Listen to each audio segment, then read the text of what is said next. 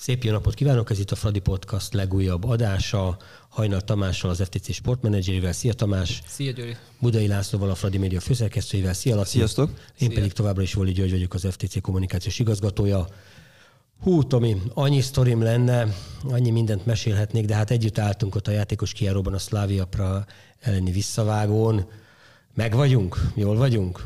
Jól vagyunk, nagyon. Szóval fantasztikus érzés, tényleg um, egy nagyon nehéz út, amin, amin szerintem végigmentünk, és um, tényleg egy óriási megkönnyebbülés, óriási öröm, um, uh, ami ott úgy érződött mindenkin, tényleg aki ezért dolgozott és ebben részt vett, úgyhogy uh, szerintem egy óriási siker, amit, uh, amit eddig már elértünk és természetesen továbbra is nagyon éhesek vagyunk a, a jövőt illetően. Mihez tudod hasonlítani egyébként ezt az érzést? Talán a Celtic Parkban átélt nagy öröm jutott nekem eszembe, amikor, meg ez az egész mérkőzés is egy kicsit olyan volt, nagy nyomás volt rajtunk, és aztán egy, egy nagy eufória lett a vége.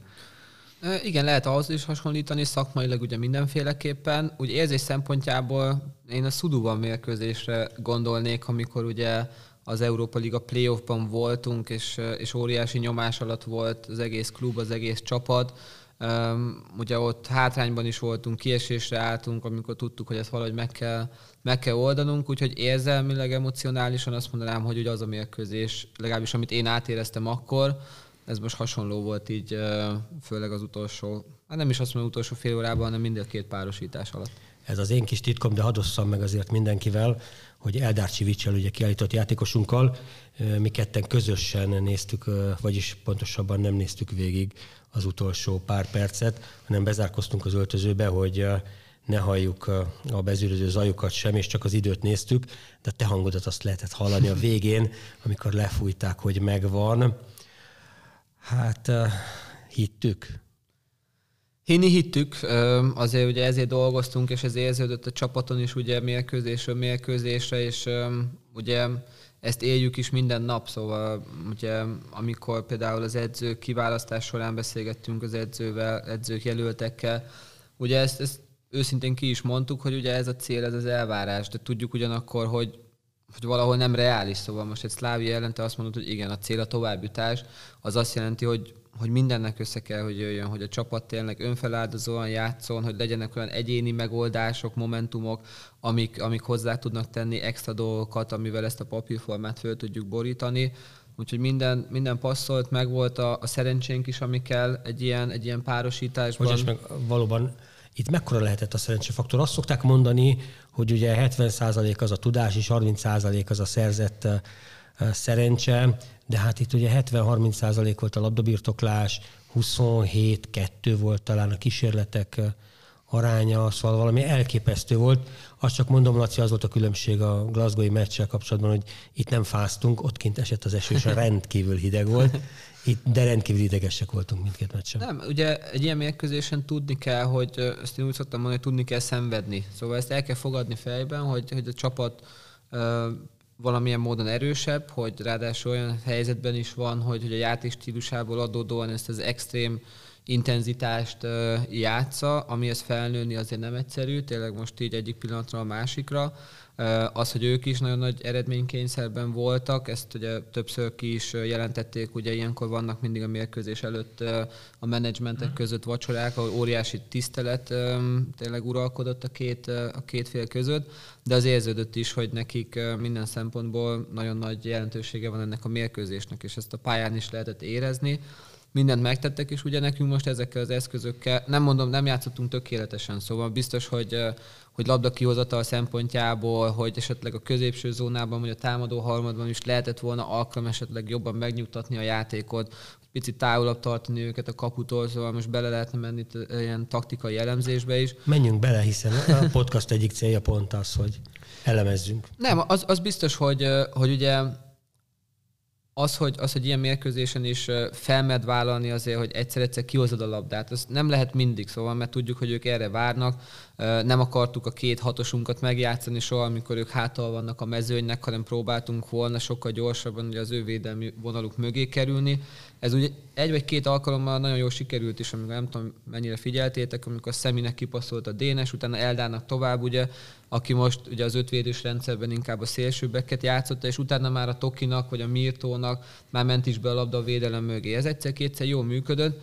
Ilyenkor kell a bátorság, kell az önbizalom is hozzá, hogy ezt többször meg lehessen csinálni, meg a biztonság is, hogy ezek sikerülnek, és viszont volt sok olyan momentum, ahol, ahol lassabban reagáltunk, ahol ugye az a pressing, amit ők játszanak, ugye minden irányból, még a csatár is azonnal visszakapcsol, vagy átkapcsol védekezésre. Igornál volt két vagy három ilyen jelenet, hogy amire nincsen idő ilyenkor, viszont hogyha itt gyorsabban reagálsz, hogyha itt erre még jobban fel vagy készülve, akkor viszont egy passzal, ami tudatos, és ami mondjuk lábra megy, azzal, azzal ki tudsz jönni egy ilyen területből, és akkor viszont megnyílnak nagyon nagy lehetőségek előtted. Szóval szerintem ebből a mérkőzésben nagyon sokat kell, hogy tanuljunk, és ez úgymond motiváció is kell, hogy legyen, hogy igen, ez a szint intenzitásban, agresszivitásban, és hogy ez alatt is megfelelő döntéseket tudjunk hozni, úgyhogy ebben azért tudunk még bőven előrébb lépni.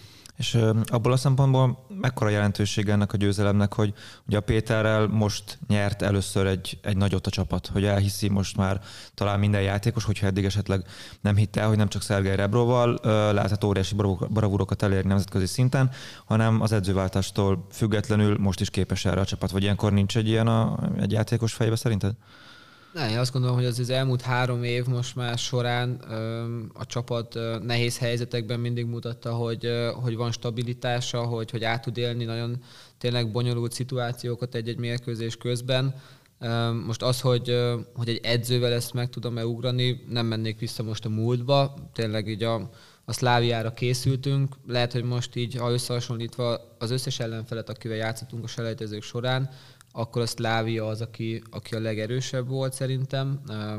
Ugye van a Szláviáról egy kimutatás például, hogy a 2019-20-as szezonban a BL-ben ők voltak a Salzburggal együtt az a csapat, amelyik teljes futó teljesítményben, a magas intenzitású futásoknál és a sprinteknél is de kiemelkedően a legtöbbet tudják teljesíteni. Szóval ez a csapat ez egy extrém fizikális mutatókat mutat, mellette tudnak azért focizni is, úgyhogy ilyen szempontból Celtic is nagyon-nagyon nagy siker volt, a Dinamo Zágráb viszont nem tennék különbséget, de a Szlávia az biztos, hogy, hogy a topon van az ellenfelek között. Azt olvastam valahol, valamilyen szakmai elemzésben, hogy játszottunk jobb csapattal, mint a Szlávia, mondjuk a Barcelona vagy a Juventus, de hogy agresszívabb csapattal biztosan nem. Nem, meg a, meg a két csapatot ilyenkor nem is lehet összehasonlítani, mert ugye egy Barcelona inkább ugye egy labdabirtoklás, aki tényleg eh, megjáratja a labdát, egy picit lassítja is néha, és megfelelő pillanatban gyorsít rá, illetve olyan egyéni képességekkel rendelkező játékosokkal rendelkezik. Viszont a, a Szlávia az tényleg ugye az első mérkőzésen még érződött, ugye nagyon nekünk jöttek, az első 20-25 percben látszott is az avarodottság egy picit rajtunk, de utána aztán fölvettük a ritmust, utána nekünk is voltak jó momentumaink, és, és ott az látszott, hogy ők bizonytalanodnak el inkább a második félidőre. Itt a második mérkőzésen 90 percen keresztül szinte nem, nem lassítottak a tempóban, hanem elkezdték nagyon magasan, és inkább még fokozni próbálták.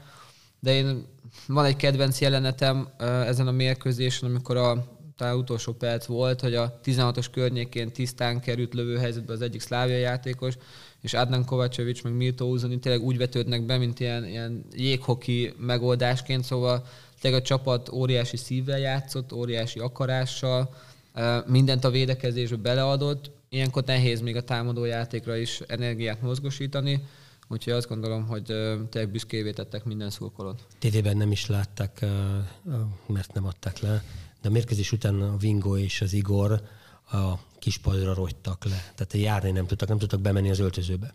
Ne, azért mondom, szóval mindenki tényleg az utolsó leheletéig ezért a sikerét megdolgozott, és, és azért ez, ez most nem arról szólt, hogy tényleg most taktikailag minden rendben volt el, hogy mi volt a támadójáték. Persze, ezt nem szabad elfelejteni, és azért is mondtam előbb, hogy a tanulságokat le kell vonni, és igenis ez kell legyen a cél, hogy, hogy mondjuk egy következő mérkőzésen, bár mondjuk azt mondom, hogy a Szláviában mondjuk egy csoportkörös meccsen játszanánk, az másképpen tudna azért kinézni. Azért itt a, a mentális teher is ugye minden egyes játékoson óriási, mert, mert a lehetőség is nagy, és szinte nincsen hiba lehetőségre, vagy nem, nem, nem, nem engedhetsz meg magadnak semmilyen hibát. Azért mondom, hogy így ez, ez egy óriási teljesítmény, amit nyújtottunk. Ezt láttuk talán a Ludogorec esetében is, nem? Amikor a BS rejtezőben is játszottunk velük, aztán a csoportkörben is, hogy azért tud más lenni néhány hónapon belül is egy, egy ilyen pár. Persze, ez normális, ugye teljesen más mentális állapotban készülsz arra a mérkőzésre, ugye itt viszont tényleg ugye erre van felépítve, meg ez a nagy célunk, hogy a csoportkörbe, ugye jó, örültünk, konferencia liga megvan, de az, azért azt úgy kezeltük, hogy ez majdnem, hogy az a minimum, amit szerettünk volna elérni. Most ugye megvan az Európa Liga, ugye BL csoportkör, BL playoffban vagyunk ismételten, ugye egymás után kétszer, óriási siker szerintem, és ugye jön a Young Boys, és azt is meg fogjuk próbálni, ott is tudva, hogy egy nagyon erős ellenféle állunk szemben. Még mielőtt rátérnénk a Young Boys-ra, a legutóbbi podcast adást ugye a Vilnius után vettük föl, és most is itt többnyire itt a második mérkőzésről beszéltünk, de ejtsünk pár szót azért az első Szlávia meccsről is. Jelzem egyébként a hallgatóknak, hogy már keressük és meg fogjuk találni azt a fűcsomót, ami segített bennünket. Azt ki fogjuk venni és ki fogjuk állítani majd a múzeumban, úgyhogy majd meg lehet nézni. Um, mekkora volt a szerepe annak az egy gólnak?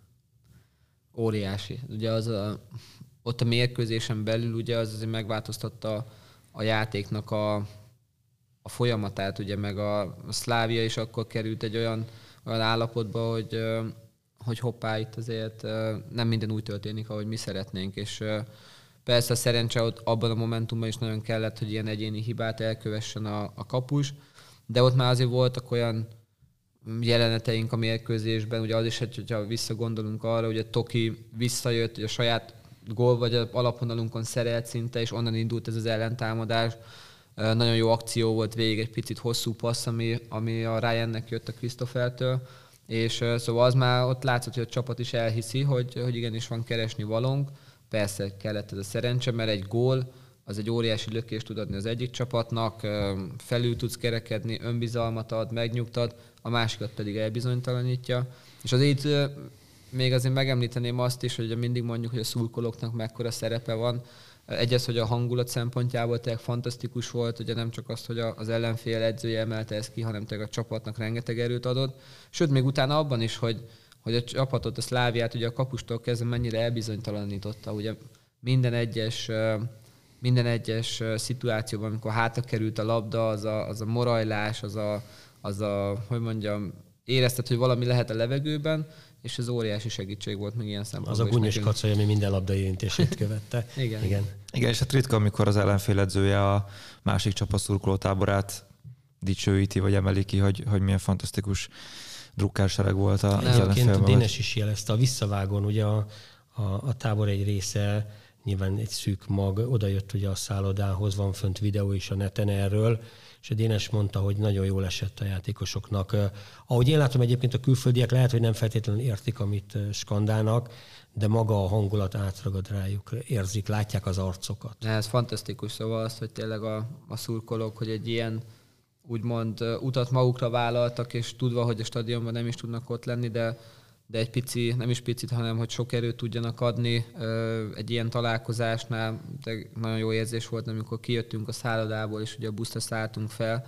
Ezt tényleg nagyon köszönjük így ezen az úton is, óriási támogatást, óriási erőt jelentett ez a csapatnak.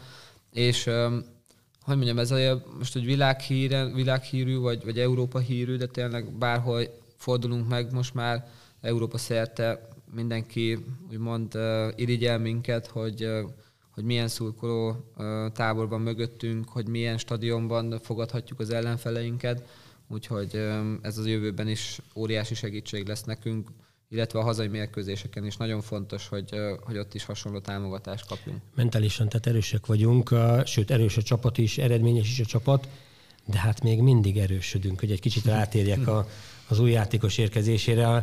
Emeljük ki külön, hiszen az NBA egy legértékesebb játékosa lett rögtön a friss igazolásunk.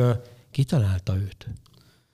Hát ezt a Ferencváros találta, úgyhogy, úgyhogy nem, nem nevekben gondolkozunk. Természetesen ugye sok háttérmunka eredménye egy ilyen, egy ilyen igazolás, ezt ugye mindig is mondtam, és meg kell kapni megfelelő időben a megfelelő információkat.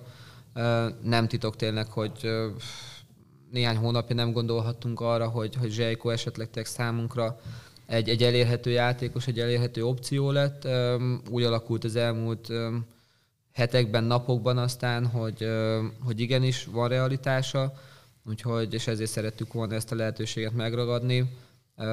óriási képességekkel rendelkező játékos, aki még mindig nagyon fiatal, de már egy kemény iskolán ment keresztül, ugye ez Vezda öltözője, légköre, az nem, nem a legbarátságosabb, és azt gondolom, hogy ő sok mindenre föl van készülve, de azért itt is, mint minden új játékosnál egy picit türelmet is kérünk, meg kérek, mert tényleg nagyon fiatal játékosról van szó, viszont nagyon nagy potenciállal rendelkező.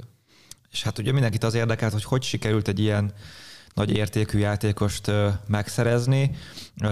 Ugye sok helyen azt is írták, hogy nyomotáron, nyilván erről ugye kevesebbet is beszélünk, nem is ez a, ez a fontos, hanem hogy még az utolsó napokban is ugye ez még bizonytalan volt, még mi is beszélgettünk, hogy lesz-e igazolás, nem lesz igazolás, hogy mi volt végül a, a döntő, mennyit számított például az, hogy hogy egy nappal előtte az Vezda kiesett a bajnokok ligájából, akár az, hogy, hogy nehezebb anyagi helyzetbe került az a, az a klub, tehát hogy mi voltunk a leggyorsabbak, vagy, vagy miért, miért mi tudtuk megszerezni? Nyilván más csapatok is ki tudták volna esetleg fizetni ezt a, ezt a pénzt érte.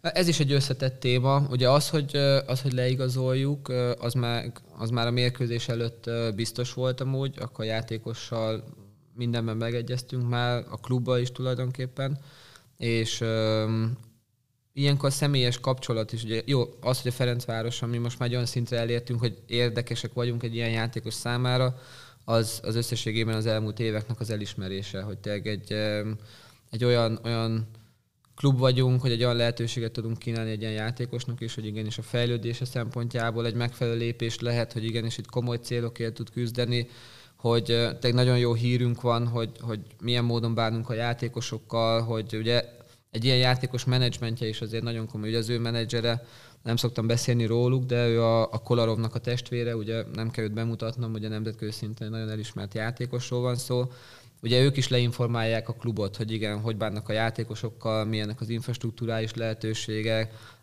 milyen a csapatszellem, és ugye ez is mind nagyon fontos szerepet játszott. És természetesen a személyes beszélgetés a játékossal. Ugye nekem ilyenkor fordítotva az is nagyon fontos, hogy a játékosról érezzem, hogy, hogy igenis ő ide akar jönni. Szóval bármilyen nagy név, vagy, vagy bármilyen nagy tehetségről beszélünk, csak akkor van értelme, hogyha ő is százszázaléka meg van győződve erről, és ez ebben az esetben így volt. Most hát igaz, hogy egy nyugat-európai klub helyet választott bennünket? A tudomásom szerint igen, igen. Úgyhogy... Ja, kérdés volt, tudom, hogy egy nyugat-európai klub helyet választott bennünket, igen. csak te mond. Igen, igen, igen. Tudomásom szerint igen. És uh, tényleg érződik rajta, hogy, hogy alig várja, hogy a csapattal egyszerűen tényleg egy csupaszív focista, um, nagyon, nagyon alázatos, nagyon szorgalmas mentalitással, jó családi háttérrel is, ugye, ami az is fontos, hogy, hogy ők is a megfelelő irányba tereljék, korrekt menedzsmentek körülötte, Úgyhogy az, hogy az Vezda pedig, hogy milyen helyzetbe került, az sem titok természetesen, hogy a kiesés hatására öm, változhattak így a, a transfernek a, a, a kondíciói. Bocsát, azt nem említettük, hogy korábban arról volt szó, hogy kölcsönbe jön. Igen, kölcsönbevételi opcióval, ez volt a, ez volt a megállapodás utána lett belőle most egy ilyen fix transfer, aminek örülünk tulajdonképpen nagyon, hogy ez így meg lehetett oldani. A kedvenc szurkolói oldalunkon írták, hogy a szerb sajtó és a szerb szurkolók fel vannak háborodva, hogy ilyen olcsón elkótya vetélték ezt a nagy tehetséget.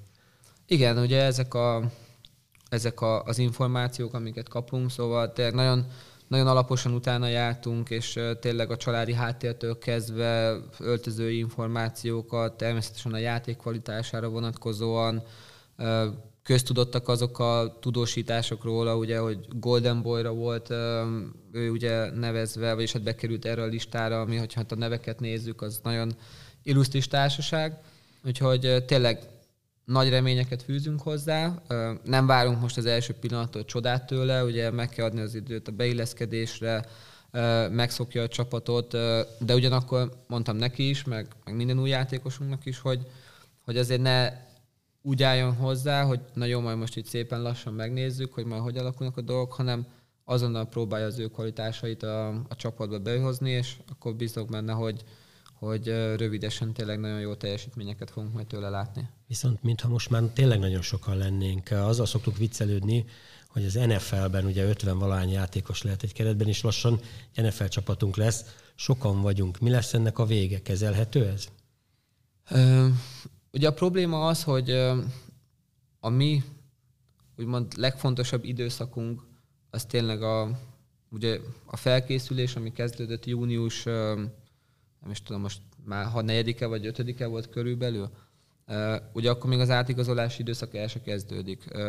Utána még folyamatosan ugye próbáljuk megoldani azokat a posztokat ugye minőségben is, hogy, hogy ugye tényleg versenyképesek legyünk azért, hogy, hogy a csoportkörbe be tudjunk kerülni. Szóval ilyenkor kevesebbet tudsz azzal foglalkozni, hogy most létszámban hogy nézünk ki, hanem, hanem minőségre próbáljuk megoldani, hogy a lehető legerősebb keret álljon össze.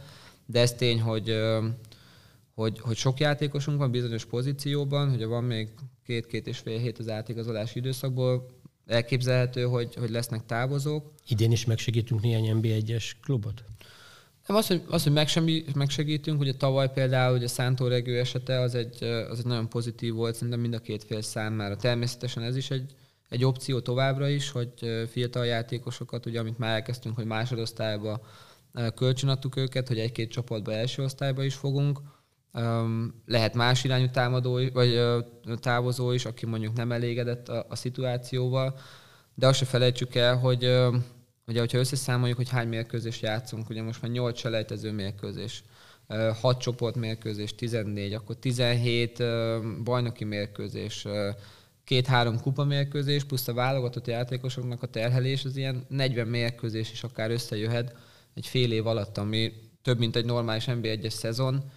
Sérülések, formahanyatlások bármikor lehetnek, és ugye nekünk pedig... Piros lapok. Így van, eltiltások, és nekünk pedig ugye mindkét versenysorozatban, európai szinten is, és a bajnokságban is nincsen lehetőségünk hibázni, mert a bajnoki cím ugye az alapja minden ilyen sikernek, amiről most beszélni tudunk, Úgyhogy nekünk azért is fontos egy, egy nagy és erős keret, tudva azt, hogy ez, ez nehézségekkel is jár, hogy ez fontos úgymond edzői szempontból is, hogy ezt fogunk kezelni, rengeteget beszélünk a játékosokkal, úgyhogy de ezt nekik is meg kell érteniük, hogy egy nagy csapatban nagy célokért játszanak, a konkurencia nagy, úgyhogy úgymond nem beszéddel, hanem tényleg tettekkel kell kivívni azt, hogy, hogy ki játszik és ki mennyi lehetőséget kap. Ugye az előző adás az pont az első bajnoki előtt készült, tehát akkor nem volt jó, mert hogy beszélgettünk a bajnokságról, ugye mondtad, hogy nincs sok lehetőség hibázni, hát egyet már előttünk ebből a, ebből a kevésből. Azt szerinted miért alakult úgy, illetve um, lehet, hogy most tudott olyan következtetéseket levonni, akár a vezetőedző, akár a stáb, hogy, hogy mennyi játékos lehet esetleg kicserélni egy BL mérkőzéshez képest, vagy, vagy mi lehetett a, ott a probléma? Én azt gondolom, hogy egyértelműen ugye mentális oldalról kell, kell megközelíteni minden tisztelettel a, a kisvárda előtt, de szerintem ugye azzal a csapattal is, amikor ott felálltunk, nem képességbeli problémák voltak. Úgyhogy az, amit előbb is mondtam, ez, ez hozzá kapcsolódik, hogy, hogy fejben Ugye a játékosoknak se szabad különbséget tenni. Persze ott ugye előtte volt, hogy a Szlávia ellen inkább, aki a Kisvárda ellen játszik, hogy az, az kevésbé fontos, de ez, ez abszolút nem a realitás, és ezt, ezt a játékosokkal meg kell értetni, ezt nekik át kell érezniük.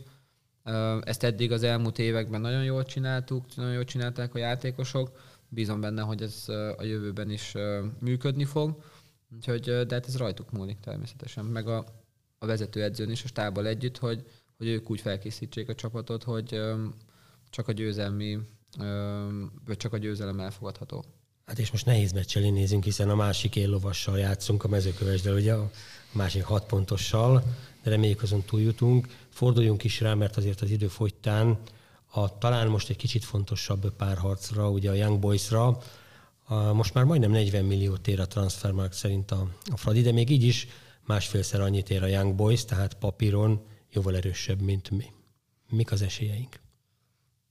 Azt szerintem tiszta, hogy, hogy a párosításnak a Young Boys az esélyese. Ugye négyszer voltak bajnokok a, a svájci bajnokságban, amelyik azért uh, lényegesen erősebb, mint a magyar bajnokság. Játékos keretüket is figyelve, uh, tényleg a, az értékében, ugye egy magasabban jegyzett csapatról beszélünk.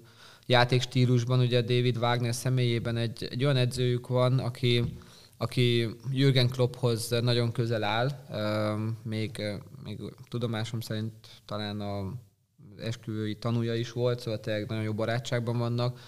Jürgen Klopp az, aki őt annak idején... Te is jobban vagy Jürgen Klopp, úgyhogy igazából igen, igen, igen, igen, nem fog múlni arra, hogy akkor ez De nem, most arra akartam csak ezt úgy fölvezetni, hogy ő annak, a Jürgen annak idején a Dortmundba hozta őt a második csapat edzőjének, szóval tényleg ő a mentora, az a stílus is, amit, amit a Klopp féle Dortmund vagy Liverpool is játszik, szóval szintén hasonlóan dinamikus.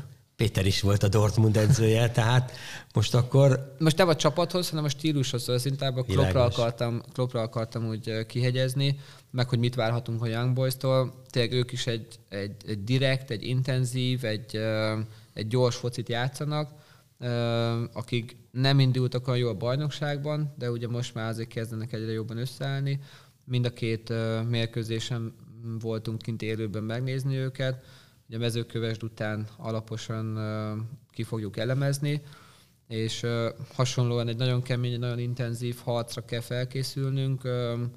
Talán kevésbé ez az extreme pressing, amit a Slavia játszott, de, de közelít ahhoz a stílushoz a Young Boysnak a játéka is. Élőben egyébként mennyiben tudtok sokkal több információt gyűjteni, mint hogyha csak felvételen néztek meg egy-egy meccset? Ilyenkor, ilyenkor nyilván az egész pályát belátjátok, látjátok akár a hátsó alakzat mozgását, amikor mondjuk a kamera nem azt mutatná, mert nem ott van a labda. Ilyenekre gondolok, hogy, hogy mi az, amit jobban láttok.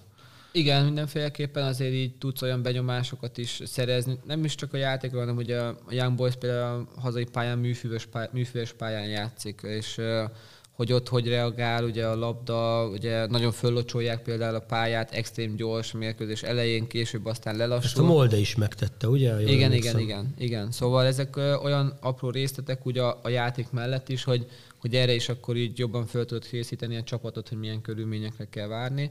Majd a tervünk az, mi utána jártunk, hogy, hogy itt Magyarországon, mert ugye műfű-műfű között is van nagyon nagy különbség, és uh, tudomásom szerint a Telki edzőközpontban uh, ugyanez a fajta műfüves pálya van, és a hétfői napra tervezzük, hogy ott fogunk edzeni. Ugye kedden benben majd akkor a mérkőzés előtti edzést ilyen pályán megtenni, szóval hogy, hogy ebben is a lehető legprofibb módon tudjon készülni. Úgyhogy azért élőben megnézni, az, az mindig még plusz olyan extra információkat tud uh, szolgáltatni, amit, amit videón nem tudsz megoldani. Most ugye a litván meccs is műfűvön volt, nem? Ott, ott talán panaszkodtak is a, Csúszkáltak a, a játékosok igen, arra. Az, igen, az nem volt egy jó minőségű műfű, úgyhogy azért is lesz érdekes nagyon, hogyha mondjuk telkiben edzünk, hogy tényleg lássuk ezt, hogy pontosan milyen is a labda hogyan reagál rajta, milyen a gyorsasága, milyen a kitámasztásoknál, milyen cipőre van szükség, úgyhogy fontos részletek ezek. Eddig előnynek tűnt, hogy itthon kezdtünk, Valamiért én azt érzem, hogy most az lesz az előny, hogy idegenben, nem? Legyen igazad, úgyhogy... És mit mond a szakmai éned? Ne, ez, Szerintem ugye régen mindig ugye azt mondtuk, hogy persze második egy idegenben egy jó eredményt, és utána a hazai pályán bebiztosítani. Én biztos vagyok benne, hogy sikerül egy jó eredményt kint elérnünk, egy szoros eredményt, akkor itthon nem csak az, hogy szakmailag, hanem lélektanilag, tényleg azzal a szurkolótáborral, azzal a azzal a támogatással a hátunk mögött, akkor egy, tényleg egy nagy harcot tudunk még egyszer nyújtani a csoportkörbe jutásért. Nagyon várjuk ezt a párosítást, és tényleg óriási szakmai kihívás lesz a csapatnak, de bátran állunk elébe. Hát azért hazai pályán kivívni egy BL csoportkörös szereplést, annál nagyobb dolog talán nincs, ugye ez sikerült az Európa Ligát ugye hazai pályán teltház előtt sikerült ugye bebiztosítani, aztán tavaly sajnos szurkolók nélkül, de akkor is hazai pályán jött össze.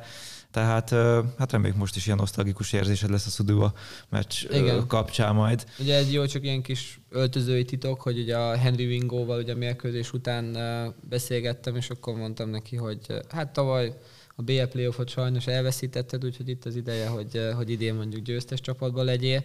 Úgyhogy azért minden játékosunknak is van olyan esetleg személyes története is benne, meg az a célkitűzés, hogy aki már ott volt még egyszer, aki még nem, újonnan jött hozzánk, az e, e, át szeretné ezt élni, úgyhogy nagyon motiváltak leszünk, abban biztos vagyok, de az magában csak kevés lesz, foci tudásban is, taktikailag is nagyon-nagyon jó teljesítményre lesz majd szükségünk ennél jobb végszó nincs is, legyen teltház, legyen Henry Vingónak végre pozitív élménye.